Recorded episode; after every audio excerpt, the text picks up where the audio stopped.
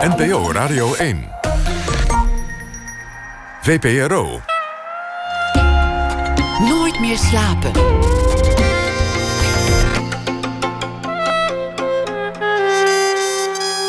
Met Pieter van der Wielen.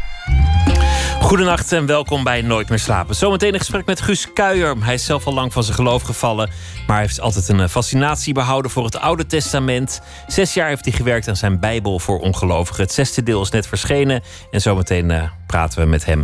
Ernest van der Kwast die schrijft een verhaal bij de voorbije dag en het zal hij zometeen voordragen. En komend uur, tot een eh, uurtje of uh, half twee, zit tegenover mij Rianne van Dorst, voorvrouw van de Rotterdamse band Dol eerder bekend geweest uh, in de formatie El Bandita, of onder het uh, alter ego El Bandita. En ook uh, televisiemaker. Onder meer heeft ze gemaakt een, een serie Geslacht, waarin ze op zoek ging naar de rol van gender in onze samenleving. Rianne, hartelijk welkom. Leuk dat je er bent. Ja, hoi, dank je. Gezellig. Je, je was eigenlijk al een soort beroemdheid als El Bandita. Bijna, bijna een tweede natuur was dat. Ja. Die, die, heb, je, die heb je afgelegd. Zoals een, zoals een vlinder uit een kokonnetje komt heb je, heb je dat achter je gelaten? Ja. Wat is er gebeurd? Nou, ik weet niet. Ik vond een. Uh, dat was voor mij toen de tijd een soort therapie, denk ik. Elle Bandita was iets waar ik uh, hoop van mezelf in kwijt kon. Hoop agressie ook en dingen. En dat was op een gegeven moment niet meer nodig. Ik had een, uh, een band om me heen verzameld om live mee te spelen, die nummers. En daar was ik een beetje mee vergroeid op het einde. En ik merkte dat ik ook niet meer zo heel agressief was en gewoon steeds meer met muziek maken bezig was of zo. De boosheid is weg. Nee, dat niet. Nee, die heeft zich alleen meer gekanaliseerd of zo. Of, uh, ja, weet ik niet zo goed hoe ik dat moet zeggen. Maar uh, nee, uiteindelijk uh, dacht ik, het gaat niet meer zo om mij of zo. En het gaat ook niet meer zo om mijn boosheid. Ik wil nu gewoon meer muziek maken en andere thema's verkennen. En op dat moment had ik besloten om uh, niet meer als Elle Bandita op te treden... maar om als groep verder te gaan. Had ik niet in mijn eentje besloten natuurlijk. Maar... Je, je bent nu gewoon deel van een band. Het zijn gewoon uh, gelijkwaardige muzikanten aan elkaar... en jij bent één van de bandleden. Toevallig ja. de frontvrouw, ja. maar, maar niet uh, de, de generaal of zoiets... Of, de, of degene voor wie mensen komen of wat dan ook. nou, dan weet ik niet waarvoor mensen komen. Dat kan ik niet voor hun beantwoorden. Maar... nou ja, je hebt soms een solo-artiest die zelf muzikanten inhuurt... Dat is iets anders dan een, dan een band die gewoon onder de naam Dol bijvoorbeeld speelt. Ja, nee, ja, we zijn wel echt. Uh, ik voel wel dat we echt een band zijn. Ja, zeker. Het is wel echt. Uh, we liggen. We vullen elkaar wel aan. In, in, in, in de oefenruimte of op podium of uh, whatever. Dat, ja, dat werkt wel als een soort klok of zo. Zeg je dat als een klok? Ja, ja. loopt als een klok. Ja. En werkt als een. Als een een uurwerk of zo? Een uurwerk. Ja, waarom niet? Ja. Maar is het ook dat je, dat je je niet meer hoeft te, te verschuilen of geen steun meer nodig hebt van een, van een alter ego? Om, omdat het niet meer zo belangrijk is? Ja, dat is wel heel. Uh, dat is wel heel. Uh, dat is wel een beetje prikken hè, in de ziel, is dit. Ja, vind je dat? nee. Ja, misschien had ik het ook wel nodig toen de tijd. Uh, dat vind ik moeilijk. Daar heb ik eigenlijk niet echt heel erg over nagedacht. Want ik heb ook niet in mijn pri privéleven of zo... of naast het podium een blad voor de mond gehad of zo. Dus eigenlijk heb ik niet echt het idee dat, dat, dat ik dat dan echt nodig had... om een alter ego te hebben of zo. Meer, het bekte gewoon lekker. Het is toch veel leuker dan Rianne van Dorst? Vind ik ook een mooie naam. Echt waar? Ja. Oh. Maar je had, je, had uh, um, je moment bij, bij BNN. Je maakte die serie over, over gender. Gender, zei jij uh, op zijn Rotterdams. Ja. En uh, aan, je, je, begon met een ontboezeming. was spannend. Je stond in, in een, een winkelcentrum. Het zei je op camera.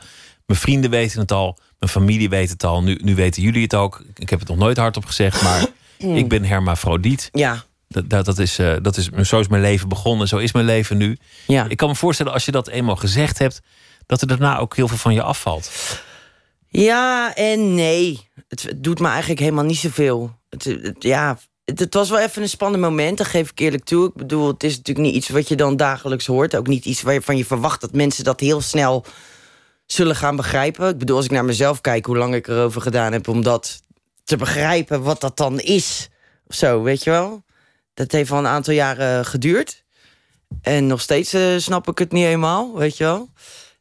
Uh, maar of er nou echt een last van mijn schouders af is gevallen of zo, dat Dat weet ik niet. De indruk die ik als buitenstaander kreeg, is, is dat je iemand bent die zich nu gewoon uh, ja, toont aan de wereld. En, en het eigenlijk niet zo heel veel uitmaakt wat anderen daarmee doen. Of die op geen enkele manier een soort worsteling doormaakt. Volgens, volgens mij heb je wel gewoon gevonden wie je bent en wie je wil zijn. En, uh, en hoe je aan de wereld presenteert. Nou, dat is niet helemaal waar. Want ik denk dat ik wel degelijk bezig ben met uh, nog dingen in mijzelf aan het veranderen. En uh, denk ik dat juist heel erg in de muziek dan weer heel erg naar boven haal. In de teksten of zo. Dat ik daar weer andere dingen uh, in mijzelf aanga en uh, accepteer of aanvecht. Dat weet ik nog niet helemaal, weet je wel. Maar uh, daar ben ik wel een beetje naar op zoek. In een soort zelfreflecterende manier. Maar het is niet zo dat ik dan denk van uh, als andere mensen, ja, weet je wel, ik heb daar niet echt, uh, ik heb een beetje lak aan van wat andere mensen daarvan vinden wel. Dat is wel. Maar dat, dat, dat bedoelde ik, want ik, ik, zie geen enkele schroom in, in jouw optreden of geen enkele uh, vrees of, of wat dan ook. In die zin lijkt er geen worsteling met de buitenwereld te zijn of zo. Nee, maar ja, waarom, waarom, zou, dat, waarom zou dat moeten? Um, Veel mensen, ik denk dat bijna iedereen dat op een zeker punt in zijn ja, leven heeft. Ja, maar ik vind mezelf niet zo belangrijk. Dan is dat ook niet zo weet je, ik, het is ook niet zo dat ik mezelf dan als een soort uh, uh, ondergeschikt zie of zo. Maar ik denk, ja, wat, zit je, wat zit je nou? Ga ik nou heel mijn leven moeilijk doen en iets verbergen of iets niet aangaan? Omdat ik bang ben van wat andere mensen daarvan denken. is misschien wel cliché om dit te zeggen, maar waarom zou je dan? Stel je voor dat je dan een soort verkapte. is een heel makkelijk voorbeeld dit, maar dat je een verkapte homoseksueel bent, omdat je omgeving het niet toelaat of zo ga je jezelf dan heel je leven kwellen... om dan uiteindelijk pas uh, op je sterfbed te zeggen... ja, maar jongens, ik was eigenlijk... Was het zo? Het gebeurt. Ik heb geen zin om dan... Dan word je zuur later, denk ik. Ik wil het gewoon nu doen, alles wat ik voel en denk. Jij niet? Iedereen uiteindelijk, maar heel veel... Heel veel ja. Ik heb, ik heb veel mensen gezien die, die inderdaad die moed niet hebben gehad... of, of er waren andere dingen en die, die pas later daarachter kwamen of wat dan ook. Heeft, heeft muziek altijd voor jou die rol gehad? Want je zei, veel, veel speelt zich af in mijn teksten, in mijn muziek. Is, is dat altijd voor jou een, een plek geweest waar je dat soort reflecties kwijt kon? Ja, zeker wel. Al was het dan eerst met Elle Bandieten wel echt heel veel, uh, ja, best wel een beetje maatschappij, kritisch, politiek, feministisch en uh, dat soort dingen allemaal. Gewoon heel erg een soort uh, een plek voor mezelf in de maatschappij aan het claimen of zo. En die ook uh, bevechten met een hoop vuur. Dat is wat Elle Bandita een beetje was. En nu met Dol um, gaat het toch iets meer van... Uh, hoe kan ik mijzelf gelukkig maken in een maatschappij die toch al verziekt is? Of zo. In een wereld die hele rare waarden en normen heeft. Zo. Je eigen weg kiezen en, en zorgen dat jij zuiver blijft... terwijl de, alles om je heen dat misschien helemaal niet is. Ja, of dat ik wel dit. Ja, ja dat is misschien wel. In, in, uh, ja. Hoe lang maak je al muziek? Net zo lang als dat ik rook. Twintig jaar. Maar je rookt uh, niet meer, toch? Oh, dat ging ik niet zeggen. Dat was, dat was ons geheim. Ja. Maar wanneer, wanneer ging je voor het eerst muziek maken? De allereerste keer dat je gitaar vasthield? Uh, ja, dat was mijn twaalfde. Denk ik twaalf, dertien zo ongeveer. Mijn, uh, mijn zusje die had een uh, akoestische gitaar gekregen van mijn oom. Die speelde daar niet meer op. En het was de bedoeling dat zij daarop ging spelen... maar die stond maar in haar kamer en ze deden niks mee. Dus toen had ik hem op een gegeven moment dat ik hem gejat. Ging spelen. Ik dacht hé, hey, dat is vet. En uh, dat was ook een beetje rond de tijd dat ik Nirvana begon te luisteren... en dat soort dingen. Oh. En ja, toen ben ik een beetje begonnen met mezelf aanleren. Gitaar spelen al die liedjes meespelen. Nirvana, Slayer, al dat soort dingen. Had het toen al die, die betekenis van, van een plek waar, van, van vrijheid?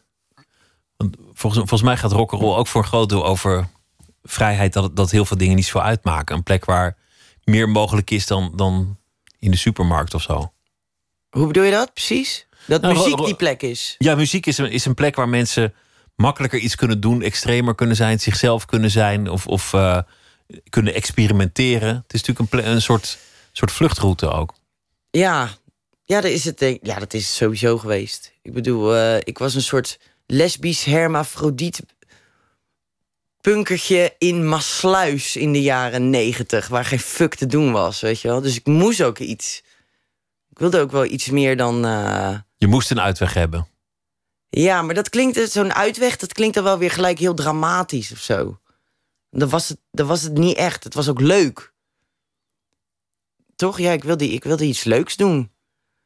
Iets uh, bijzonders of zo. Iets, iets spannenders. Ja, misschien wel de uitweg, maar het was geen vlucht of zo. In die zin, toen. Zat je, zat je meteen in bandjes als tiener? Ja, gelijk.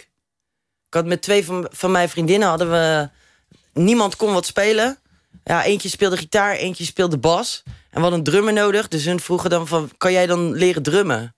toen zei ik, ja, is prima. En dat was mijn allereerste optreden ooit. was in een... Uh, en heb je meer. Het was in jongerencentrum De Toevlucht in Maasluis. Ook een uitweg, De Toevlucht. En uh, toen mochten wij een bandjesavond openen. En ja, dan ging ik dan drummen. Het was heel slecht. We hadden nummers als... Uh, Waiting for Satan en uh, Stupid Life. Was heel vet. Dan heb ik de sfeer al meteen een beetje te pakken. En dat in Maasluis. en dan allemaal in het zwart en dan een lekker duister rammen. Ja, ja, ja, ja. Maar het is wel, het is wel een plek waar, waar meer mogelijk is. Als je op een podium staat en je voelt je daar lekker erbij... dan, dan kun je daar wel sneller jezelf worden... Of, of iemand worden die je zelf bedacht hebt. Nou ja, zo'n podium is... Weet je, wat dat podium ook mag zijn... of dat nou letterlijk podium is... of op de televisie of op de radio voor jou. Ik denk dat je daar wel uh, ja, een soort.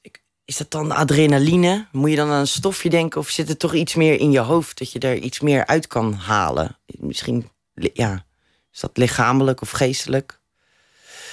Dat je iets meer soort. Oh, dat kan je niet zien hè, als ik dit doe op de radio. Nee, maar je, je maakt een, je maakt een, een rock'n'roll-achtige. Nee, het is niet rock'n'roll. Het is meer zo van. Ah, wat is dit? Ja, dat weet ik ook niet. Wat is dit? een aap die in een boom wil klimmen of zo. Je wil iets. Je wil iets. En je voelt het dan. Dat je meer energie door je lichaam heen voelt stromen. Als je een podium hebt om je ding te doen. Of als je een ding doet. Weet ik veel. Ik lul maar wat, joh. Ja, ja maar tussendoor zeg je eigenlijk ook wel, ook wel hele hele zinnige dingen. Ja, ja, jij bent door, door het lot in, in je jeugd met een soort worsteling geconfronteerd. Omdat je meteen al anders was van, vanwege een vrij subtiele medische conditie. De hormonen die, die lopen net wat anders. Ja, maar ik weet niet of dat het alleen was. Ik bedoel, ik was ook op al, heel veel maar andere manieren. Maar je zat in Maasluis, dus anders was je waarschijnlijk ook wel op allerlei manieren anders geweest. Ja, maar het gaat toch niet, je hoeft het toch niet alleen maar dan terug te, terug te leiden tot mijn lichaam en het feit dat hoe ik geboren was. Dat is toch niet alles? Zeker niet. Nee, het zit toch ook gewoon hier. Het, ja, ik, ik tik op mijn hoofd, luisteraars. Het, het zit toch ook gewoon in je hoofd dat je dat je, je anders voelt. Maar het gekke is met dat soort dingen dat, dat, dat allerlei dingen die, die in de maatschappij als een, als een harde norm gelden, in de rock'n'roll ineens niet gelden. Op, op een podium. Ja, je hebt een serie gemaakt over geslacht bijvoorbeeld. Dat, dat speelt eigenlijk niet zo'n grote rol in, in, uh, in de muziek op een podium. Daar is het mm. juist aantrekkelijk als, als mensen daarmee spelen. Ja. Extreem gedrag op een podium wordt beloond. Dave Bowie. Bowie, Prince, Jackson, Freddie Mercury, noem maar Mercury, op. ja. Marilyn Manson. Marilyn Manson, ja. Ja, dan kan het allemaal ineens. Hè? Dan is het onderdeel van, uh, van een act. Dus jij ja, wil je dan nu zeggen op een soort uh, pseudo-psychologische manier dat ik uh, alleen mijzelf kon zijn op een podium? Nou, ik denk dat het, een heel, dat het heel mooi is dat het op je pad is gekomen. Anders was je gaan figuurzagen of zoiets. Of, of uh, misschien schilderen. Pottenbakken, denk ik. Eerder. Pottenbakken was vast ook mooi geworden. Maar ik denk dat de rock'n'roll wel, wel een plek is waar je, waar je iemand kon worden. Het is een energiek ding. Ja. Wanneer kwam je erachter dat je kan zingen? Nog steeds niet. Nee?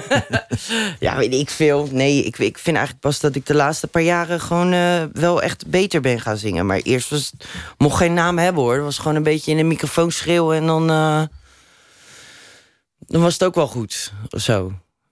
Ja, ik weet niet, ik heb het altijd maar gewoon gedaan. Hetzelfde als met gitaar spelen. Ik vind niet dat je een megatalent hoeft te zijn om, uh, om een plaat op te nemen.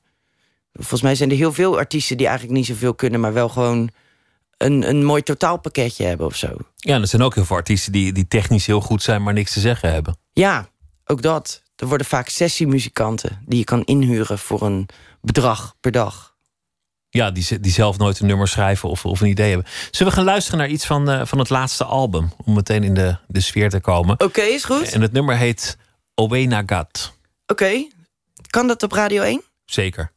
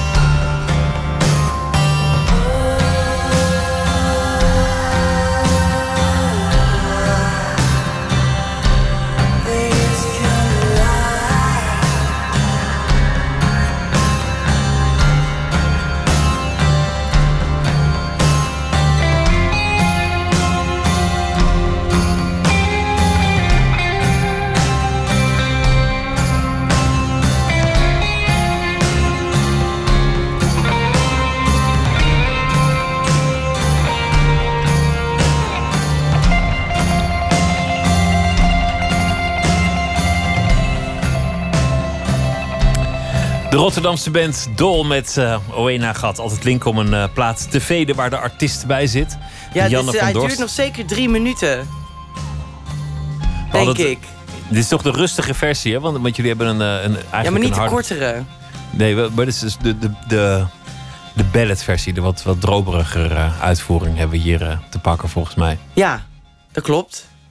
Maar er is nog geen excuus om hem weg te draaien. Soms, soms doen we dat gewoon. Dat doen mensen bij de radio. Nou, eenmaal. Ja. Niet midden in de nacht hoor. Ik ben hierheen gekomen om muziek te komen luisteren. En om, en om, en om te praten. Oké. Ja. Nou, vooruit. Omdat jij het bent. Ja, nee, maar vertel, vertel over, over Maasluis. Jij, jij groeide daar op en uh, je, je speelde gitaar. Wat, wat, wat voor gezin kom je uit en wat gebeurde er verder uh, in je jonge jaren? Nou, ik denk dat als je Jan en Jet uh, modaal moet beschrijven... dan zou mijn gezin denk ik wel Twee ouders, drie kinderen, rijtjeshuis. Allebei een baan. Mijn vader fulltime. Wat voor baan? Uh, ja, gewoon in het Westland. Gewoon in de tuinbouw, uh, magazijnen, weet ik niet wat allemaal. Allemaal gedoetjes. Gelovig? Nee. Wel christelijk opgevoed. Dat wel, Er was wel uh, ergens in mijn familie was wel iemand godsdienstleraar zelfs, volgens mij. Ja. Maar daar heb ik nooit wat mee gehad. Nee. Was je gelukkig als kind? Ja. ja ik heb best wel toffe jeugd gehad, eigenlijk. Best wel... Uh, er werd goed voor me gezorgd. Ik kon alles doen. Ik kon uh, sporten. Als, als ik gitaarles wilde dan later, dan kon dat ook gewoon. En uh, we gingen op vakantie. Van het geld van ome Jan. Niemand wilde weten hoe die aan die centen kwam. En het was gewoon best wel relaxed. We hadden een tuintje. Ik had een cavia. Die heette Billy. Nou, dat, dat, dit zijn al die ingrediënten voor een, voor een gelukkige jeugd. Toen werd ik wakker s ochtends op een gegeven moment. En toen uh, was hij heel koud en hard. Was hij dood. Dat was de eerste keer dat ik iets dood zag. Dat was cavia Billy. Ik had zelfs uh, schoenveters met uh, Billy erop. Die had ik dan in mijn schoentjes zo. Omdat mijn cavia, die was zo tof. Toen was hij op een gegeven moment dood. Maar dat was ook niet erg. Snapte ik dat nog niet. Had je verder veel vrienden, behalve de cavia? uh, ja, wel wat. Wel wat. Wel wat uh, maatjes of zo. Veel voetballen. Met klasgenootjes, dingetjes. Vissen. Was je goed op school en vond je het leuk? Uh, ik was denk ik heel gemiddeld. Met uh, wat uitschieters naar boven. Maar ook wel uitschieters naar beneden. Ik weet niet, gewoon gemiddeld. Gemiddeld figuur. Daar kan me nou eh, niet zo heel veel bij voorstellen dat jij een gemiddeld figuur was. Nou ja, goed, gewoon als je het over leren hebt en zo. Oh ja. Maar je lijkt me niet iemand die op school onopvallend. Nee, ik had wel veel gezeik. Vooral op de middelbare school uh, liep dat flink uit de klauwen. Ja. Wat voor gezeik? Nou ja, gewoon, ik, was er, ik, ik kan niet zo goed met autoriteit omgaan. Nog steeds niet. Dus ik had altijd gedoe met, uh, met leraren. Ja vaak de klas uitgestuurd. Ik vond laatst nog, uh, zag, kwam ik nog een rapport tegen. En, uh, en zo'n dreigbrief van school dat ik al drie keer eruit was gestuurd. En dat ik dan, hoe noem je dat? Geschorst werd voor een tijdje. Dat had ik dan een paar keer meegemaakt.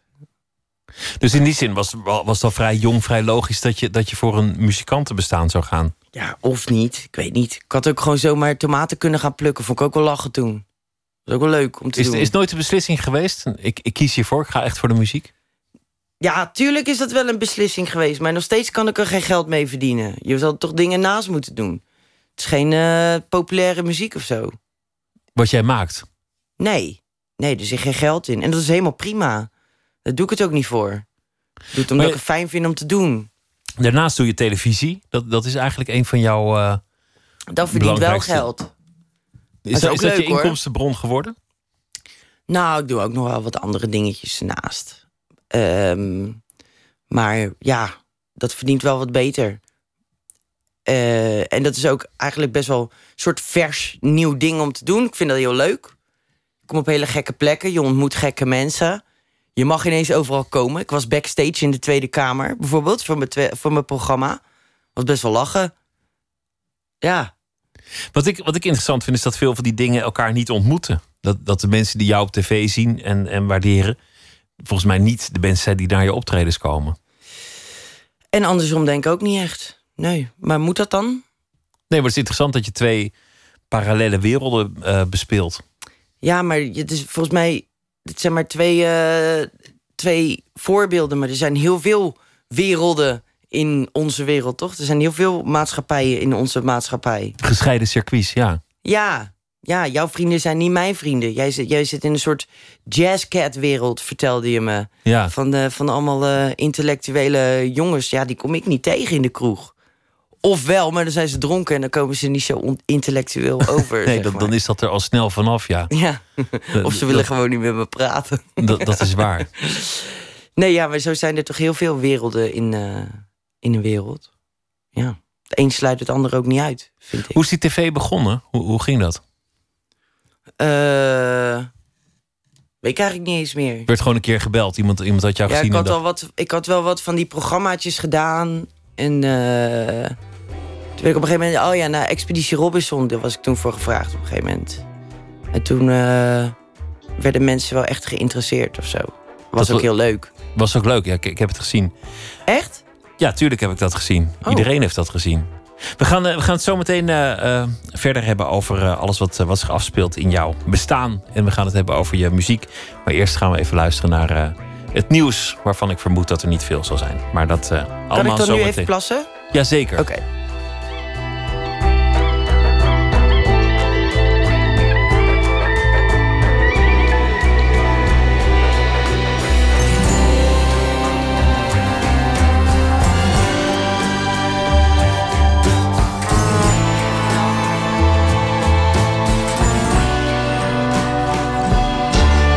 Radio 1.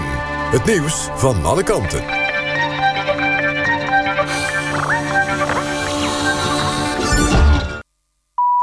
1 uur, Michel Koenen met het NOS-journaal.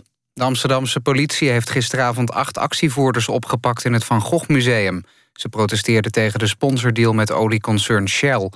Vrouwen in witte jurken dronken een zwarte vloeistof... die op olie moest lijken, uit Sint-Jacobs-Schelpen, het logo van Shell... De vrouwen smeerden zich ook in met het spul. Volgens de politie kwam de nepolie ook op de grond... en was er sprake van vernieling. Over de hele wereld zijn meldingen gedaan van grootschalige gijzelsoftware-aanvallen... zoals eerder vanmiddag in Groot-Brittannië. De zogeheten ransomware legde daar systemen in ziekenhuizen plat. Ook in de VS, China, Rusland, Spanje, Italië, Vietnam en Taiwan... zijn dergelijke cyberaanvallen uitgevoerd... In Nederland is bij een groot ICT-bedrijf gijzelsoftware gevonden. Het bedrijf heeft de server opgeschoond. Het Nederlands Nationaal Cybersecurity Centrum roept op om extra op te letten bij het openen van e-mail die je niet vertrouwt. Het lichaam van de bouwvakker die in Woerden bedolven raakte onder een ingestorte vloer is geborgen. Hulpverleners konden lange tijd niet bij het lichaam komen omdat het gebouw verder kon instorten. Met behulp van een hijskraan zijn de grootste brokstukken weggehaald. Daarna is het lichaam van de man geborgen. Helmond Sport en FC Emmen hebben zich geplaatst voor de volgende ronde van de play-offs voor twee plekken in de eredivisie. Helmond Sport won ook de tweede wedstrijd tegen Almere City. FC Emmen had genoeg aan een kleine thuisnederlaag tegen RKC Waalwijk. En FC Emmen speelt in de volgende ronde tegen de uiteindelijke nummer 16 van de eredivisie. Helmond Sport tegen de nummer 17. Het weer nog te trekken stevige buien met onweer over het land. Later vannacht wordt het bijna overal droog. Overdag en zondag blijft het wisselvallig met ook geregeld zon. Het wordt maximaal 20 graden. Dit was het NOS Journaal. NPO Radio 1. VPRO. Nooit meer slapen.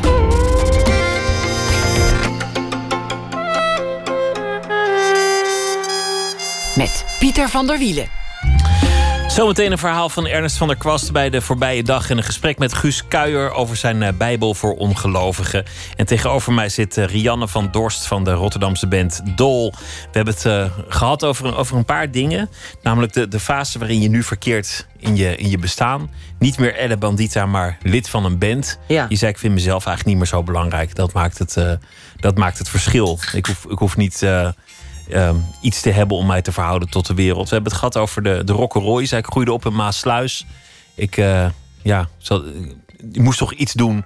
Er kwam een gitaar en in de rock'n'roll kon je vrijheid vieren, kon je jezelf zijn. We hebben het gehad over je, je moment op televisie. Dat je aan de wereld vertelde: oké, zo zit het. Ik ben hermafrodiet. Ja.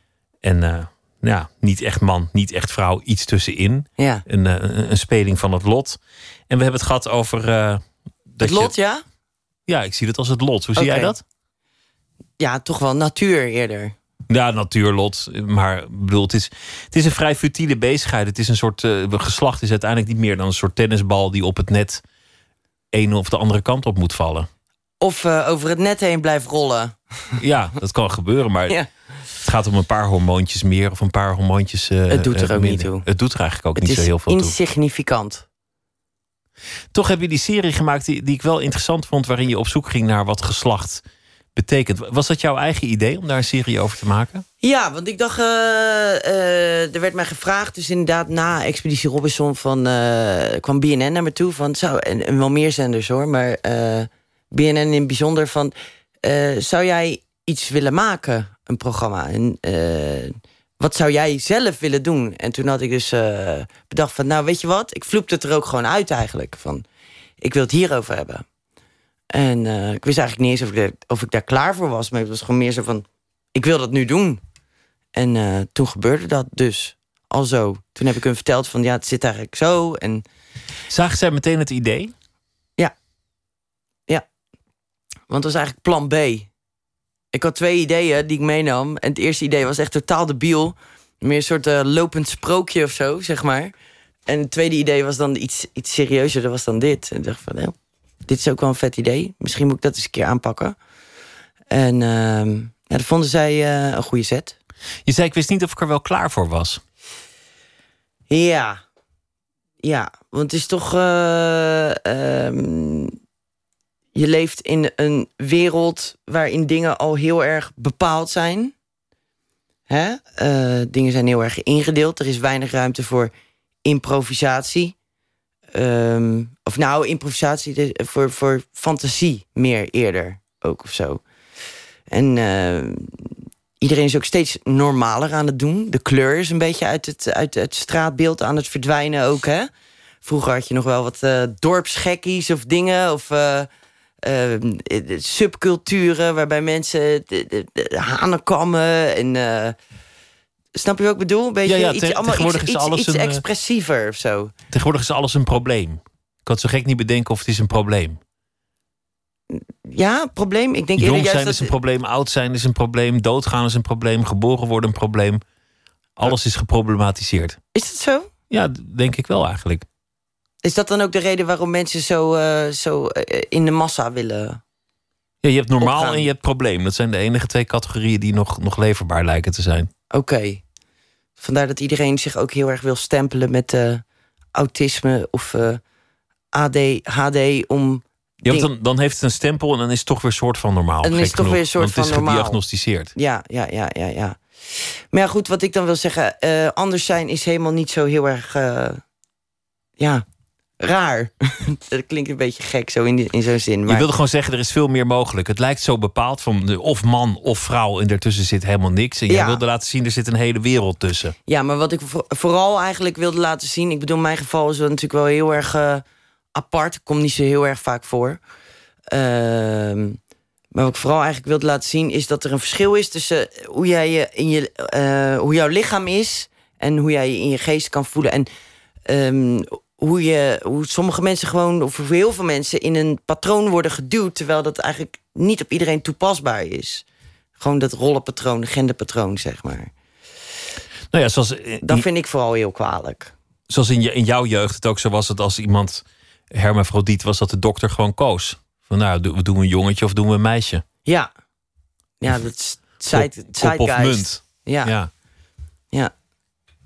Wist je toen ook, toen je die serie ging maken... Dat, dat je dat moment voor de camera ging hebben? Want het, het een volgt bijna uit het ander. Dat je, dat je daar moet gaan staan en zeggen... oh ja, ik heb nog een bekentenis te doen. Of ik, ik, er is Nou, iets wat jullie niet van mij weten. Ik heb er wel even over getwijfeld hoor. Van, eh, zal ik dat nou doen, ja of nee? Maar eh, dat was eigenlijk het allerlaatste wat we hebben opgenomen. Zo van, eh, ik wil eerst weten hoe al die, al die onderwerpen ehm, zich tot mij relateren. De onderwerpen die ik ga behandelen in het programma. En daarna eh, kijk ik pas in wat voor zin eh, ik mij daartoe verhoud of zo. Dat, hè? Eh, of ik dat wel wil, ja of nee. Of ik vind dat het erbij past, ja of nee. Maar ik kon, ik kon gewoon niet anders dan dat zeggen. Moest ook gewoon van mezelf. Het- ja, in, in zo'n serie kan je dat dan eigenlijk niet doen. Nee, niet, Wat- niet doen. Niet, niet doen. Ja. Ja. ik bedoel, dat kan je niet, niet nalaten. Was, het, was dat moeilijk? Eh, ja, nou, het idee dat je een. eh, dat je letterlijk zo'n taboe doorbreekt, hè? Van, en dat rechtop in een camera zeggen, dat was best wel pittig. Dat was toch wel zwaar. Zo midden op de lijnbaan. Was mijn eigen keus. Van, ik kan het wel thuis doen, maar ik- liever sta ik gewoon in het midden van de maatschappij. Want ik ben ook gewoon Midden in de maatschappij. midden in de maatschappij. Dus eh, terwijl ik daar eigenlijk normaal gesproken geen blad voor, eh, voor, de, voor de mond neem als ik met mensen praat. Van, joh, het zit zo. Maar zo dan op de camera, wetende dat het uitgezonden gaat worden, dat was wel, eh, ja, vond ik toch wel een beetje spannend. En achteraf, eh, ja, ik weet niet. Toen, vond- het, uit, toen het ja. uitgezonden werd, toen dacht ik eigenlijk al van, ja, fuck it, scheid aan. En dan? En nu? Toen leek het niet meer zo belangrijk. Nee, maar dat is het ook helemaal niet. Maar ik vond de keuze van de lijnbaan zo goed, omdat je dan allemaal mensen op de achtergrond ziet die een ijsje eten of die naar hun schoenen kijken. En ja, die hebben allemaal eigenlijk wel weer wat. En, en daardoor stond het in een soort contrast tot al die andere mensen. En dan dacht je, ja, jij hebt dit en die mensen hebben vast ook allemaal wat. Ja. Als je het thuis op de bank had, ge- had gedaan, had, had het een heel ander beeld opgeleverd. Ja. Ik denk dat, dat, eh, dat iedereen wel gewoon eigenlijk zou moeten kunnen zeggen wat hij voelt of denkt of wie die is. Want ik weet zeker dat je gelijkgestemden gaat vinden in de wereld.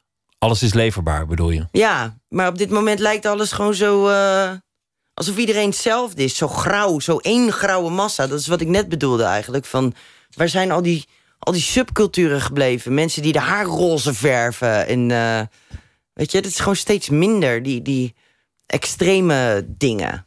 Zo, vind ik jammer. Ergens.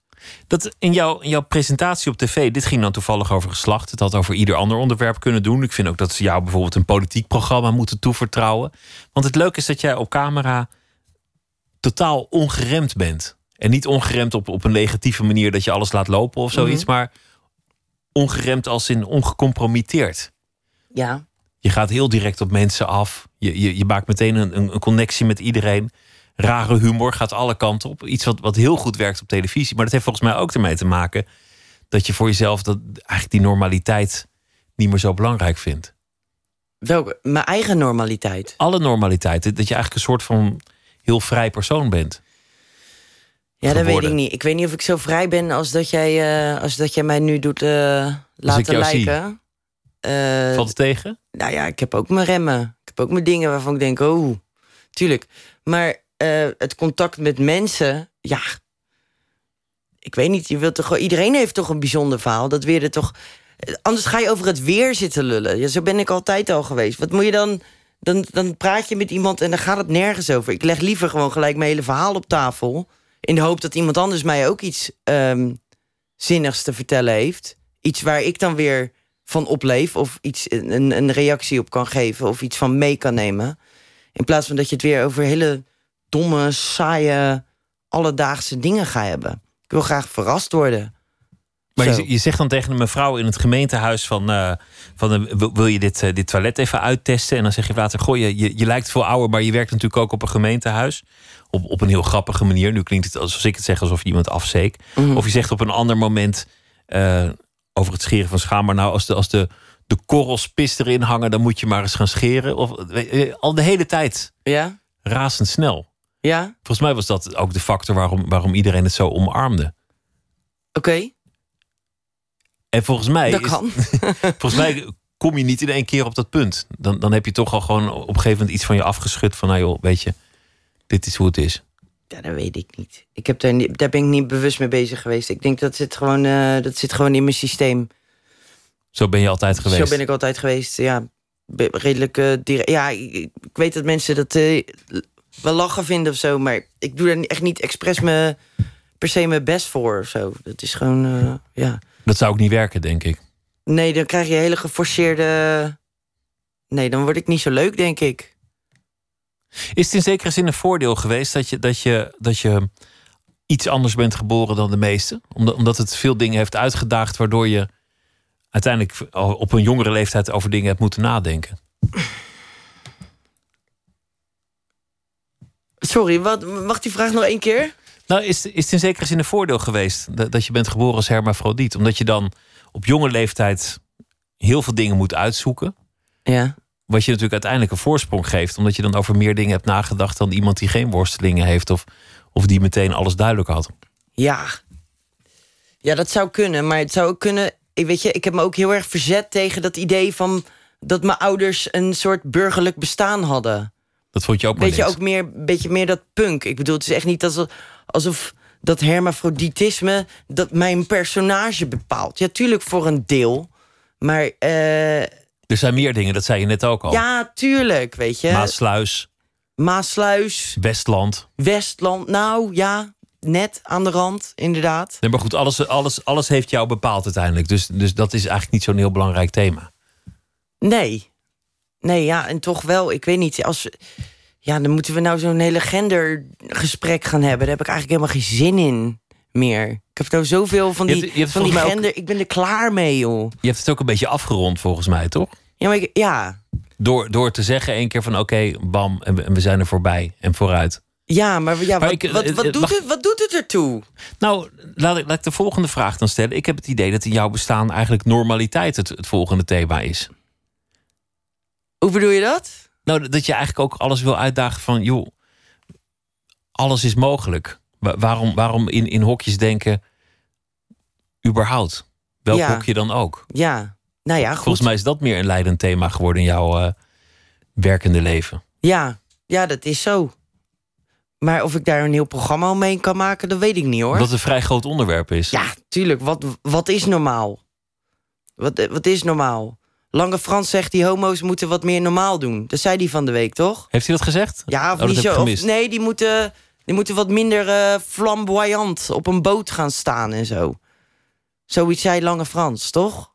Oh, ik Dat was toch in het nieuws gemist. van de week? Oh, dat, dat, is nou, Radio 1 dit? Jij moet het toch weten? ja, maar er was zoveel nieuws. Ik, ik was bezig met Trump en met, met de FBI en met eh, weet ik veel wat. Trump, Trump. Trump. Die blijft wel doorgaan.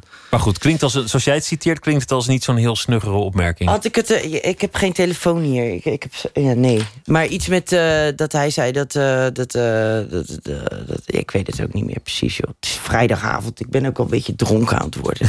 Nou, sorry. Maar... ehm, wat is dan normaal? En waarom zou je niet flamboyant mogen zijn? Ik vind dat je zeer flamboyant mag zijn. Ja, toch? Je- Op het podium ben je, ben je ook nog eens lekker energiek. Is dat, is dat iets wat jou, wat jou natuurlijk valt? Om op een podium te staan?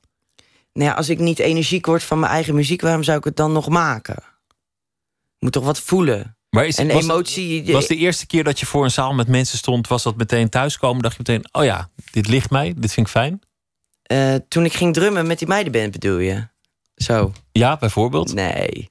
Nee joh. Nee, dat was heel anders. Ik ben er wel steeds meer van gaan genieten inderdaad. Ook alles kan hè, op een podium. Ja. Je ma- Je mag doen wat je wil. Ik heb vroeger ook best wel rare dingen gedaan... toen ik net met Elle Bandita begon.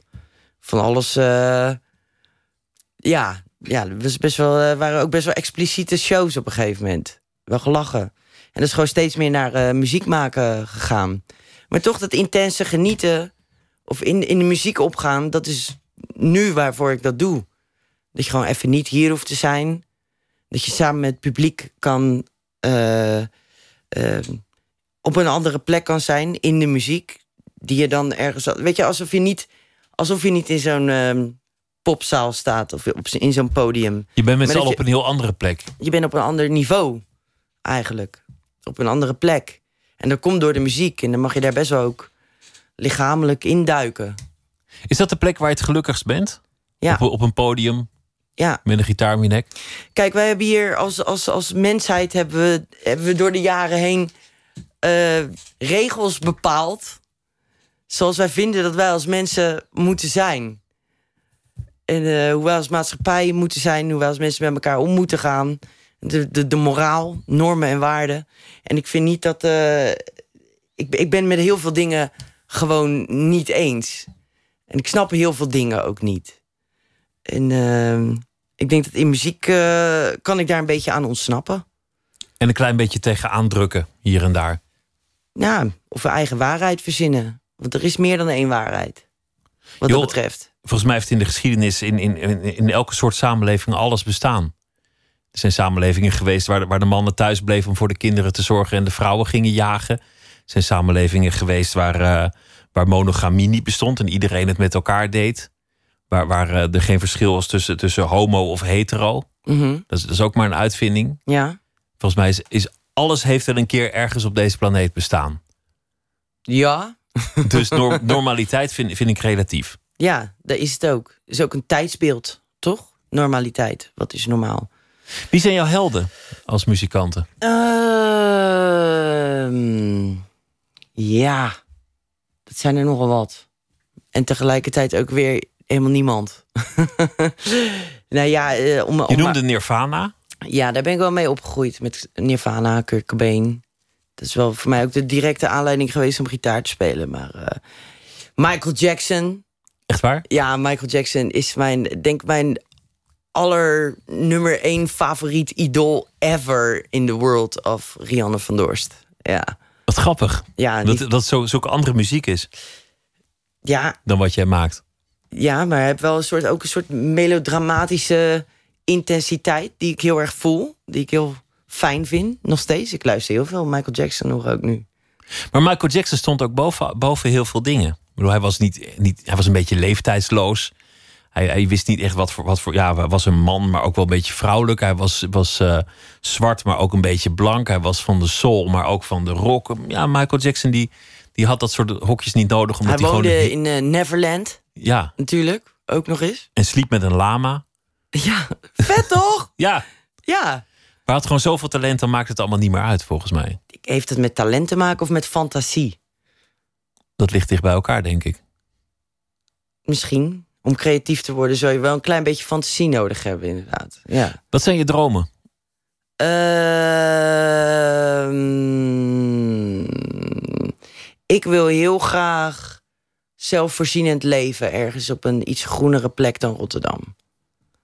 Een boerderijtje of zoiets. Ja. En dat ik dan straks, eh, als mijn ouders eh, niet meer voor zichzelf kunnen zorgen, dat ik voor ze kan gaan zorgen. Die komen dan bij jou op de boerderij. Ja, dat zou ik heel fijn vinden. Omdat waar ik denk dan? dat wij, dat is ook zo'n gek ding. Dat wij in deze carrièregerichte maatschappij onze ouders gewoon in eh bejaardenhuizen dumpen. En niet meer naar ze omkijken of af en toe nog eens langs gaan.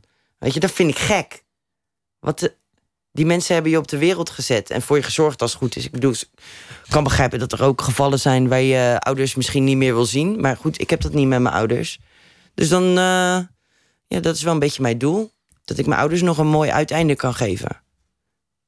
Een boerderijtje kopen ergens eh, niet ver van Rotterdam. Of wel ver van Rotterdam. Ja, Maakt niet uit. ergens waar het een beetje te betalen is. En waar er wat meer eh, groen is. Nou, dan moet je veel muziek gaan maken en veel mooie programma's. Ik, eh, ik- heb je, loopt er eigenlijk al iets qua nieuw programma? Ik ben bezig in de, in de voorstadia daarvan. Ja, ik heb wat ideeën. Oh, daar kan je nog niet veel over zeggen, begrijp ik al. Nee, ja, maar dat is toch ook niet leuk? Als ik nou eh, mijn ideeën zou vertellen en dan gaat het niet door. Dat is toch niet leuk? Nee, dat is niet handig. Dankjewel dat je, dat je hier eh, te gast wilde zijn en eh, wilde vertellen over eh, je album en over je leven en alles wat er gaat gebeuren. En deze zomer staan jullie ook op heel veel festivals met Dol. Jullie gaan Ja, we staan. nou, in Nederland staan we bijvoorbeeld deze maand nog op Douwpop. We spelen volgende maand op Parkpop. Werfpop in, in Leiden. Oh ja. Daar kom jij vandaan, toch? Ja, zeker. Volgens mij staan we daar ook. Nou, kom kijken, vind ik gezellig. Ja, dat zeg je nu. Ja, Ja? maar dat doe ik ook. Echt? Ja. Oké. Dankjewel. Ik vond het leuk om met je te praten. Leuk dat je langs wilde komen. Rianne van Dorst, dankjewel. We gaan luisteren naar eh, Den Auerbach. Hij is eh, gitarist van de Black Keys, maar heeft ook een eigen album. En dit nummer heet King of a One Horse Town.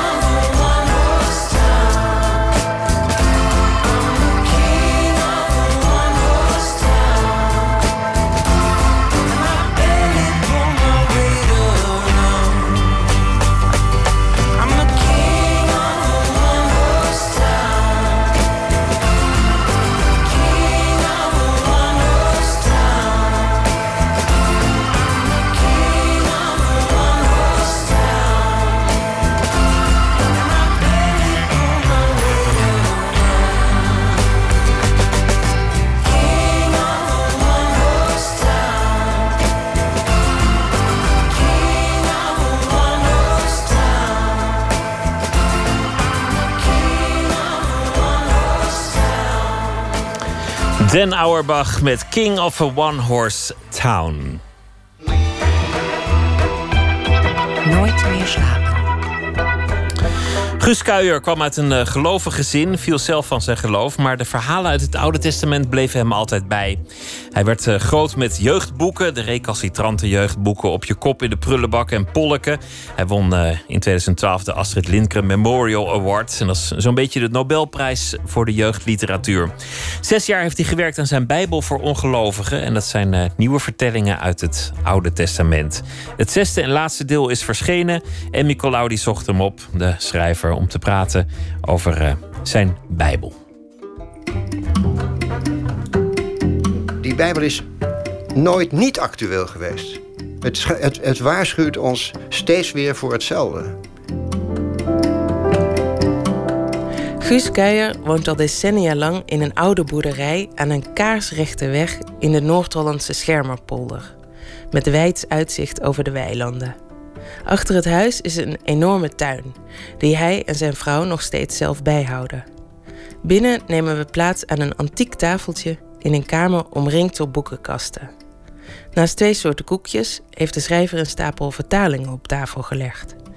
En hij mag dan 75 zijn en een van de meest gelauwerde schrijvers van Nederland. Hij is er toch nog steeds trots op. Kijk hier, die Italiaanse. En zelfs een Amerikaanse vertaling van zijn Bijbel voor ongelovigen. De afgelopen zeven jaar werkte hij er dagelijks aan.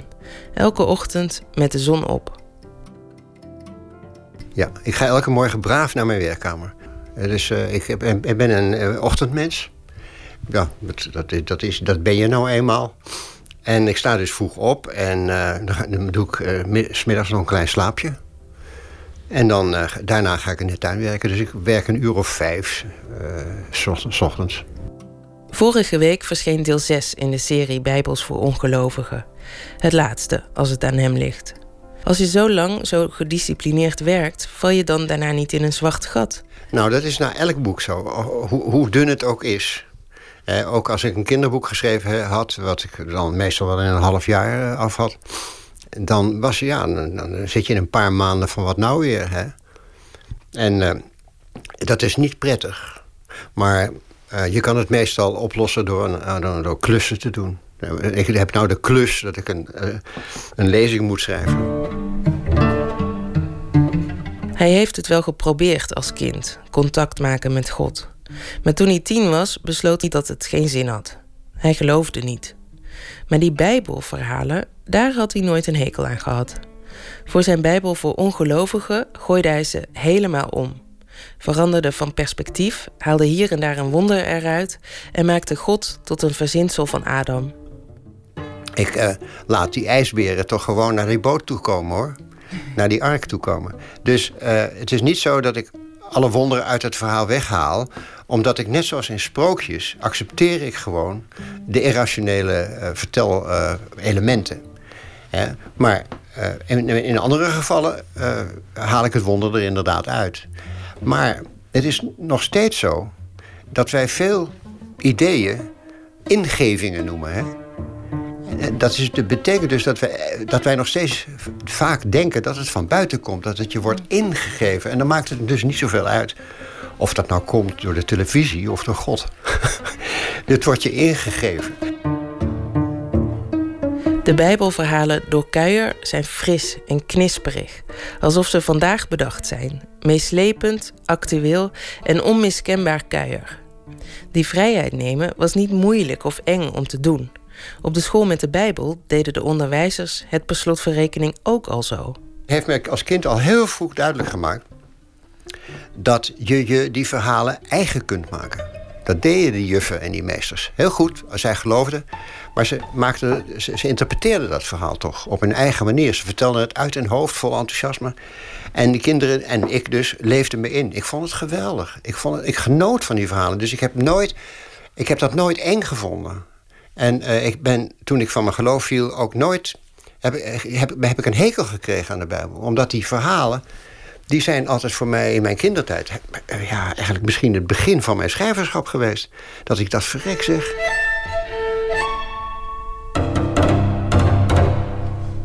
Een tijd lang verdween de Bijbel uit het leven van Keijer. ik kwam niet uit een, uit een uh, milieu dat, die erg uh, geïnteresseerd was in kunst en zo.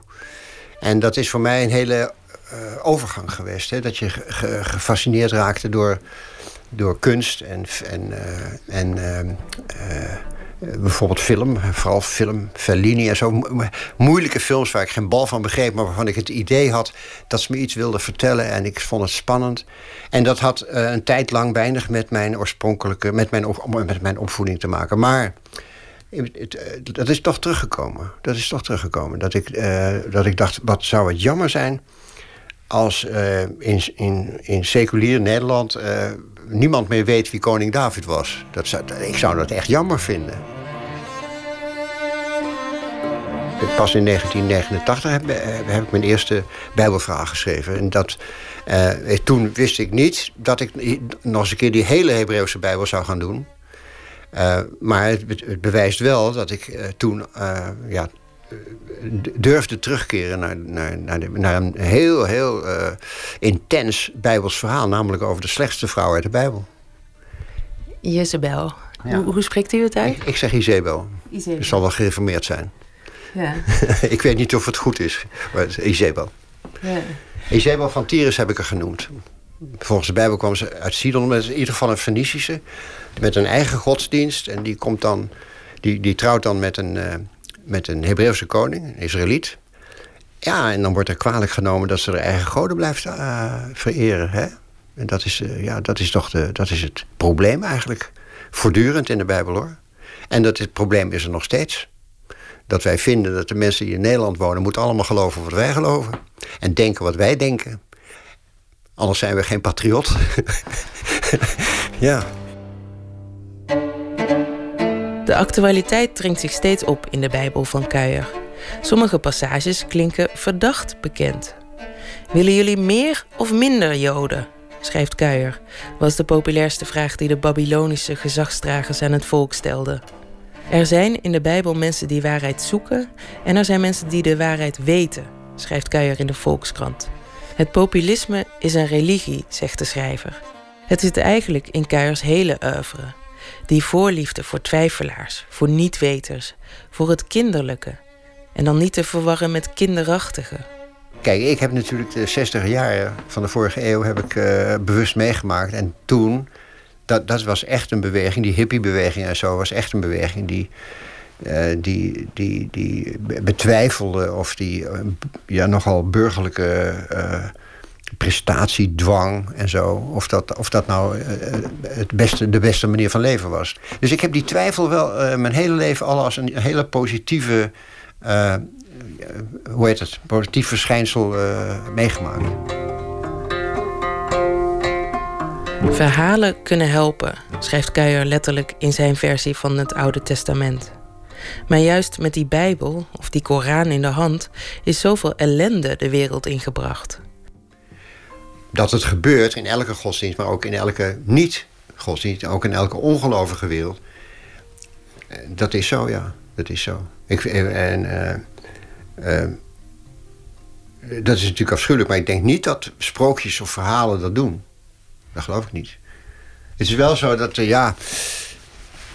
Kijk, helpt het? Ja, het heeft mij geholpen, literatuur. Het heeft mij geholpen om... Dat, dat, dat, uh, in, in, in, in het geloof van, van vroeger... zeg maar de 50 60 jaren toen de mensen nog heel erg fundamentalistisch gelovig waren in, in veel, in veel hoeken in Nederland. En toen was eigenlijk menselijk streven naar geluk al belachelijk. En dus, nou, ik zal één keer een beetje persoonlijk worden. Ik vroeg, uh, mijn vader vroeg toen ik een jaar of veertien was: wat wil je later worden? En toen zei ik gelukkig. Dat vond hij bespottelijk. Maar de literatuur, en hoe droevig literatuur ook soms is, heeft mij heeft mij geholpen bij de, met de gedachte van... ja, streven naar geluk, dat is toch eigenlijk waar het helemaal om, om, om draait. Voor mij in ieder geval. En dat betekent niet feestvieren en zo, maar ja, uh, gelukkig zijn met het feit dat je een korte tijd op, op aarde mag rondwandelen. En genieten van, eh, van, van alles wat je omringt. En dan moet je dus zoeken naar de dingen die jou, die jou, die jou gelukkig maken. En dat is natuurlijk de liefde in de eerste plaats.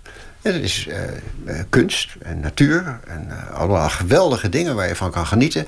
En van durf te genieten, omdat je niet gelooft dat het leuke pas na de dood begint.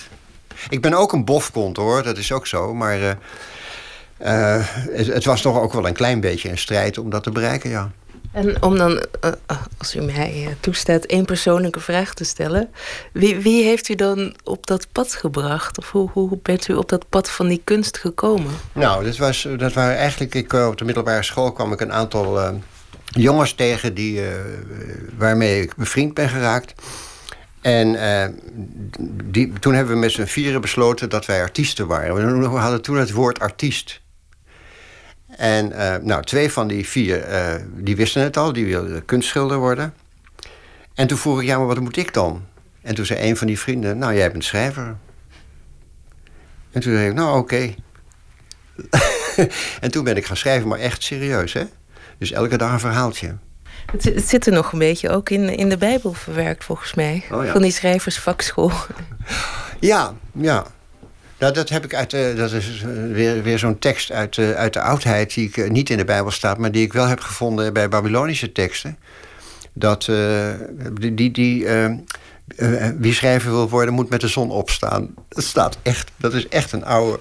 Een, een 2000, meer dan 2000 jaar oude tekst die ik heb. Nou, en dat ben ik gaan doen.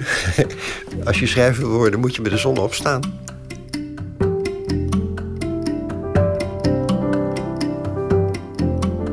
Emmy Colau in gesprek met Gus, Kuijer. Deel 6 van zijn Bijbel voor Ongelovigen ligt uh, in de winkel... met verhalen over Esther, Judith, Daniel en Susanna. Trombone Shorty met het nummer No Good Time.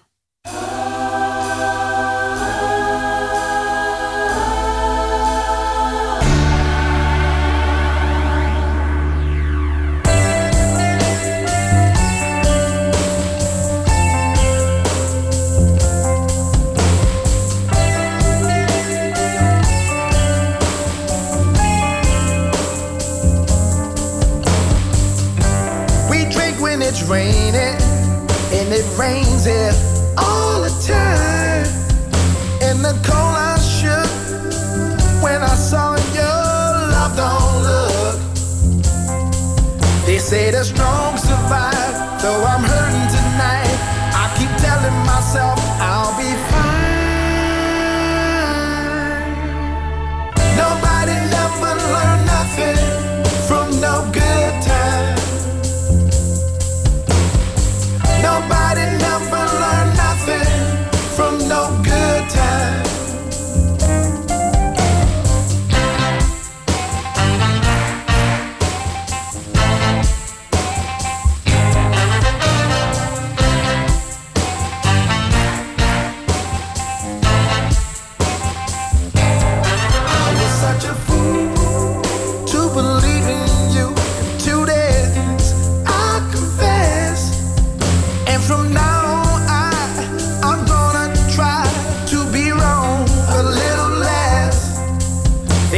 no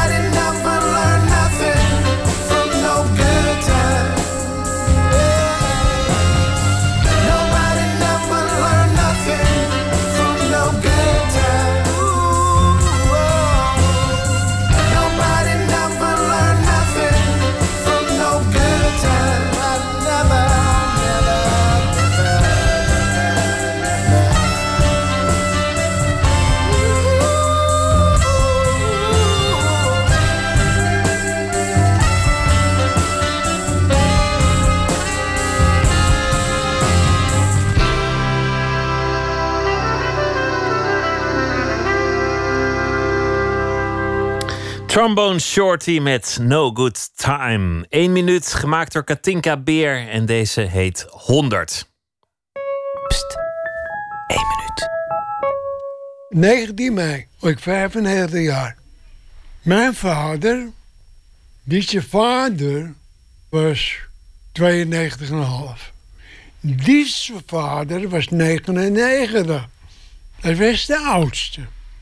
Ik heb gezegd, ik verslaan ze allemaal. Maar je moet zelf wat doen. Ik heb hier radio en ga ik oefeningen doen. Zo, zo, hop, hop. Met mijn benen en alles in de lucht. Ik ga dansen. Dat doe ik. Ik heb strenge opvoeding gehad. Christelijke opvoeding. Je mocht niet lachen. Je mocht je niet bewegen. Maar ik laat me niet meer betuttelen. Ik laat me niet meer beledigen. Nee hoor. Mij krijgen ze niet klein. Ik word honderd.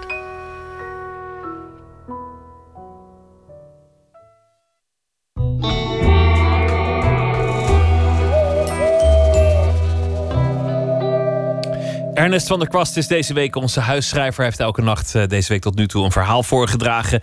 En ik heb goede hoop dat hij dat vandaag ook zal doen. Een verhaal over de voorbije dag. Ernest, goeienacht. Goedenacht. Hallo. Wat, uh, wat heeft je vandaag geïnspireerd? Ik ga het voorlezen. Mohammed. Ik ben sinds november vrijwillig buddy bij het jongerenloket Rotterdam. In die hoedanigheid help ik jongens en meiden die problemen hebben op gebied van werk, school, geld of zorg. Zo mocht ik onlangs Naomi helpen, een jonge vrouw met een fikse huurachterstand. Via het jongerenloket heb ik een bijstandsuitkering voor haar aangevraagd, maar die bleek al snel niet meer nodig. Nadat ik met Naomi, nadat ik met Naomi enkele arbeidsbureaus had bezocht en vervolgens intensief heb gemaild, had ze werk in de zorg gevonden. Ze heeft inmiddels de huurachterstand weggewerkt. Momenteel begeleid ik een 25-jarige jongen die Mohammed heet. Hij heeft zo'n 14.000 euro schuld, is zijn huis uitgezet en heeft geen familie die hem kan opvangen. Hij slaapt bij een maat op de bank, maar die trapt hem elke ochtend om 7 uur de straat op. We werken samen aan de map die hij moet inleveren bij de kredietbank. Het is een map die gevuld moet worden met honderden papieren, bewijsstukken en ingevulde formulieren. Omdat Mohammed geen huis heeft, is het een ramp om aan de gevraagde documenten te komen. Maar er is ook goed nieuws. Sinds gisteren heeft Mohammed werk bij Jordy's Bakery, een hippe zaak in Rotterdam. Mohammed werkt in de spoelkeuken, maar helpt ook bij het beleggen van de zuurdesempizza's. Vandaag ben ik met mijn gezin gaan eten en zag ik Mohammed stralen. Dat was de eerste keer in de twee maanden dat ik hem ken. We zijn er nog lang niet, maar dit is een begin. Mooi, een, uh, een verhaal van hoop van iemand die uh, met een baantje in de spoelkeuken weer licht ziet uh, uit, uh, uit de berg van schulden. Ja. Ik wist helemaal niet dat jij dat deed. Dit soort vrijwilligerswerk. Ja, ik doe het sinds november. Ik voel me, ik weet niet, het is toch dat ik gewoon te weinig doe voor andere mensen. Ik had het idee van, ik, ik, mijn kinderen, daar zorg ik heel goed voor. Uh, en mijn vriendin hopelijk ook. maar goed, die kan ook goed voor zichzelf zorgen, heb ik het idee. En daardoor toch een beetje een soort ontevredenheid. Ik, ik, ik werk hard en uh, alles, alles gaat goed. En ik zit ook gewoon wel eens in een espresso bar, maar dan kijk ik om me heen zie ik alleen maar dezelfde mensen. Ook die ook genieten van de espresso. En dat is prima. Maar volgens mij kunnen wij ook meer doen. En ik denk dat juist die ZZP'er die ondernemer, die gewoon die zelfstandig ondernemer, die keihard knokt en dingen doet, die heel efficiënt te werk gaat, die, die zich nooit met een kluisje in drie laat sturen, vooral die kan iets uh, uh, betekenen, denk ik. Omdat ik, ja, wat ik, bijvoorbeeld die Mohammed, daar ben ik nu, daar ben ik echt twee maanden nu mee bezig. En dat is echt een verschrikking, die, uh, wat hij allemaal, uh, de, post die geopend moest worden, de instanties die bezocht moeten worden. Maar langzaam, beetje bij beetje. Volgende week heb ik ook een kort geding, want ik vind de uithuiszetting van hem vind ik oneigenlijk. Dus dan ga je naar een sociaal advocaat, probeer je dat weer te regelen. Maar die jongen die kan het niet alleen en hij heeft niemand die hem verzorgt. En, en ja, als niemand iets voor hem doet, ook de maatschappij niet, of gewoon het systeem, uh, de lokale overheid om het zo te noemen, dan, ja, mijn angst is gewoon van, dat, dat gaat mis. En dit is één jongen die ik kan helpen, maar ik denk dat we met z'n allen, en daar daar wil ik komende maanden ook eh, eh, de tijd voor maken om te kijken of we toch een groter plan uh, en te beginnen in Rotterdam daarmee te beginnen. Maar misschien is het een beetje laat Ja. om daar nu over te spreken. Maar het is, het is wel. ehm, Maar niet te laat. het is wel schrikbarend hoe snel het kan gaan als je ehm, uit huis wordt gezet of als je schulden hebt. Dan, dan een deurwaardersbrief kan zo 250 euro kosten. Uit huis gezet worden kost al een hele smak geld. Van, Ja. van, van een beetje schulden naar heel veel schulden, dat gaat razendsnel. Ja, ja. En het, het bizarre, hij heeft, hij heeft dus een half jaar geleden heeft hij bij het, eh, bij het jongerenloket heeft hij, heeft hij aangeklopt. En dan krijg je een zoekperiode mee. Hè? Dat is gewoon het systeem, de participatiewet, wat voorheen de bijstand was.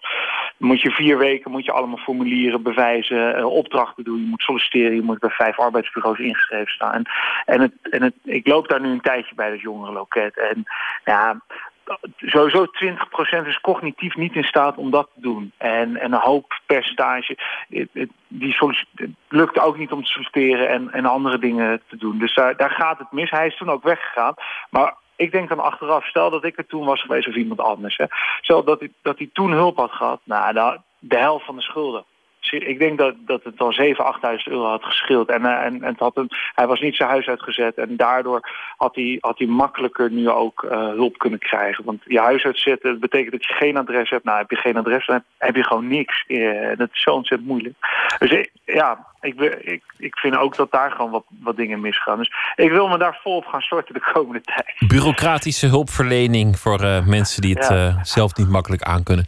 Ernest, dank je wel. Ik wens je daarbij heel veel succes. En eh, voor nu een hele goede nacht. En, Dankjewel. Tot gauw. Ciao. Groetjes. Oh.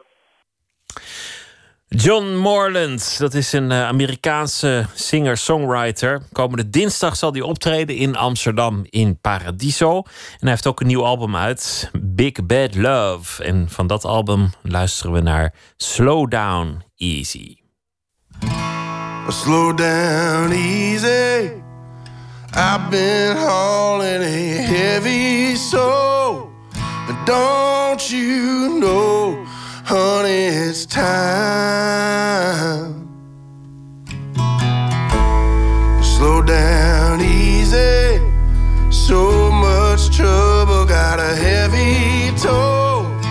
Take my hand, won't you be mine?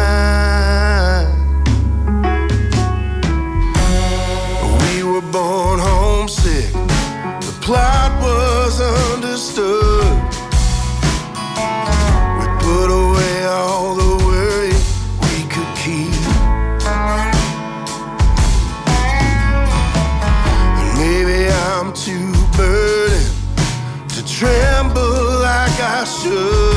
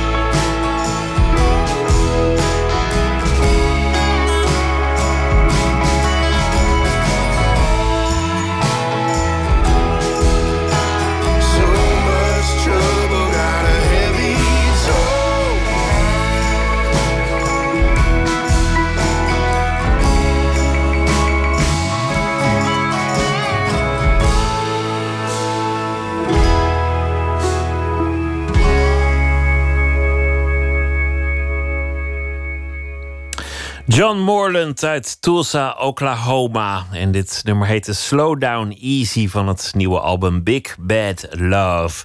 Hij zal eh, komende zomer optreden hier in Nederland op het Lowlands Festival. Poëzie van Annemieke Gerrist. Deze hele week eh, sluit ze onze uitzendingen af met een eh, gedicht. En deze van vannacht, die ze zal voordragen en ook toelichten, heeft geen titel. Hier is Annemieke Gerrist.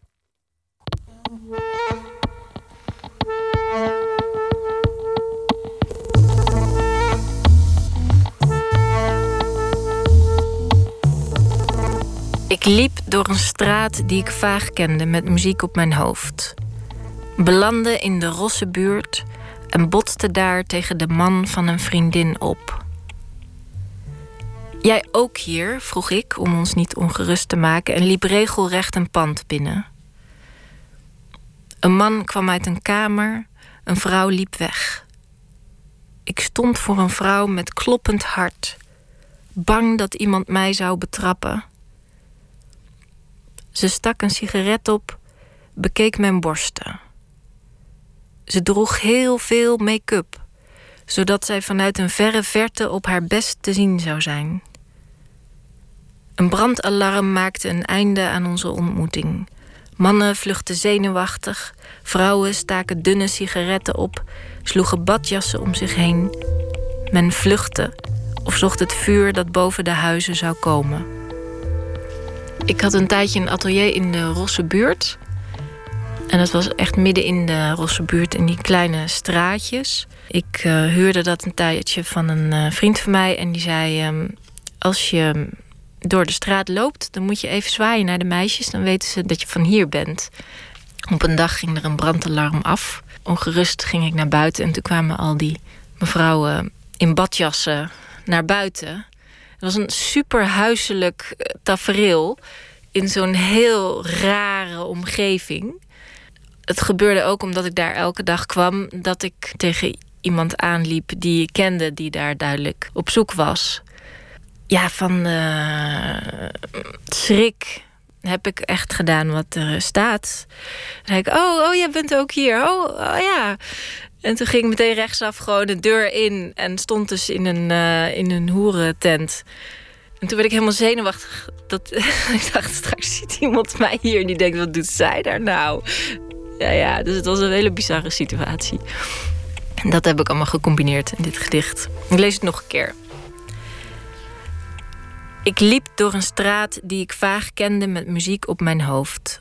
Belandde in de rosse buurt en botste daar tegen de man van een vriendin op. Jij ook hier? vroeg ik om ons niet ongerust te maken en liep regelrecht een pand binnen.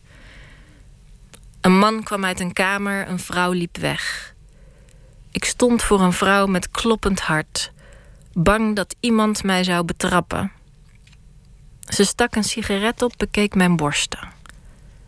Ze droeg heel veel make-up, zodat zij vanuit een verre verte op haar best te zien zou zijn. Een brandalarm maakte een einde aan onze ontmoeting. Mannen vluchtten zenuwachtig. Vrouwen staken dunne sigaretten op, sloegen badjassen om zich heen. Men vluchtte of zocht het vuur dat boven de huizen zou komen.